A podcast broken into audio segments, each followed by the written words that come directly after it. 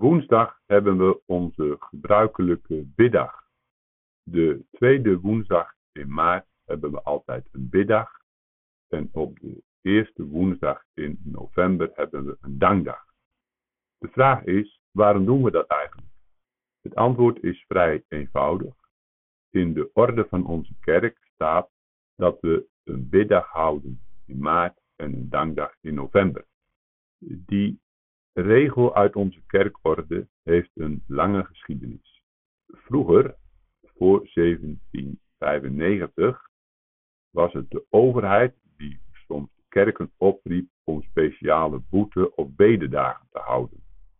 Het waren ook dagen waarop gevast werd.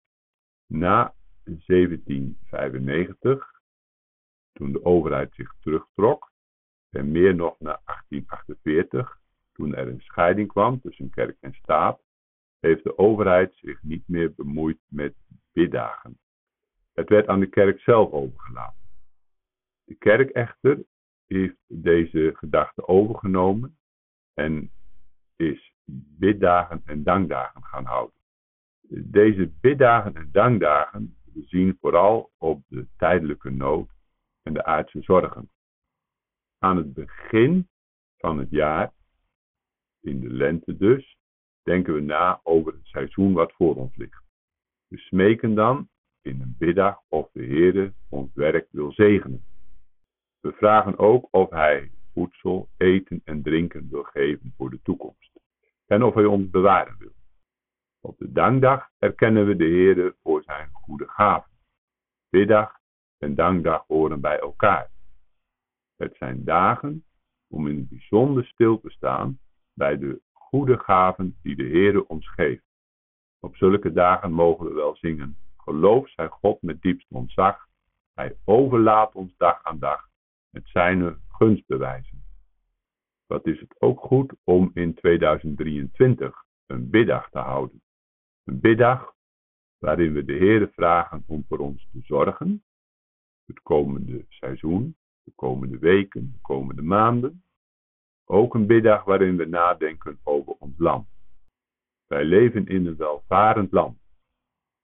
Er zijn veel mensen en die zeggen, wij leven in een hele donkere tijd. En dat is in zekere zin waar. Maar we moeten ook weer niet vergeten dat we in een zeer welvarende tijd leven. Wij leven bovendien in een land waar de mensen het zeer goed hebben. In vergelijking met andere landen hebben de meeste mensen in Nederland bijvoorbeeld geen honger.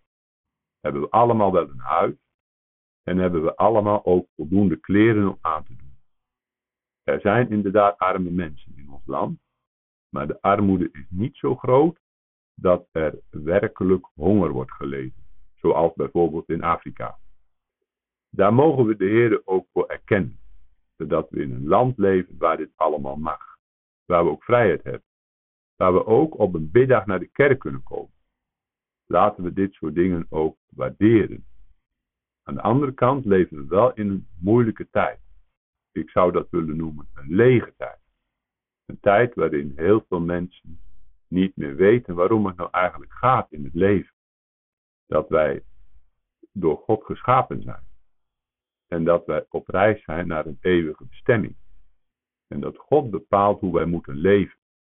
Die gedachte is in onze samenleving verdwenen. En daarom is een biddag ook goed om stil te staan bij de nood van ons land en van onze kerken en de Heer te bidden of Hij bekering wil geven, of Hij zijn geest wil schenken. Daarom is een ook, biddag ook vandaag nog actueel. Ik hoop dat jij en dat we allemaal op deze biddag naar de kerk komen en daar Gods goede boodschap mogen horen voor zondige mensen. Iedereen hartelijk welkom en fijn dat je naar deze podcast hebt geluisterd. Tot ziens en welkom in de kerk.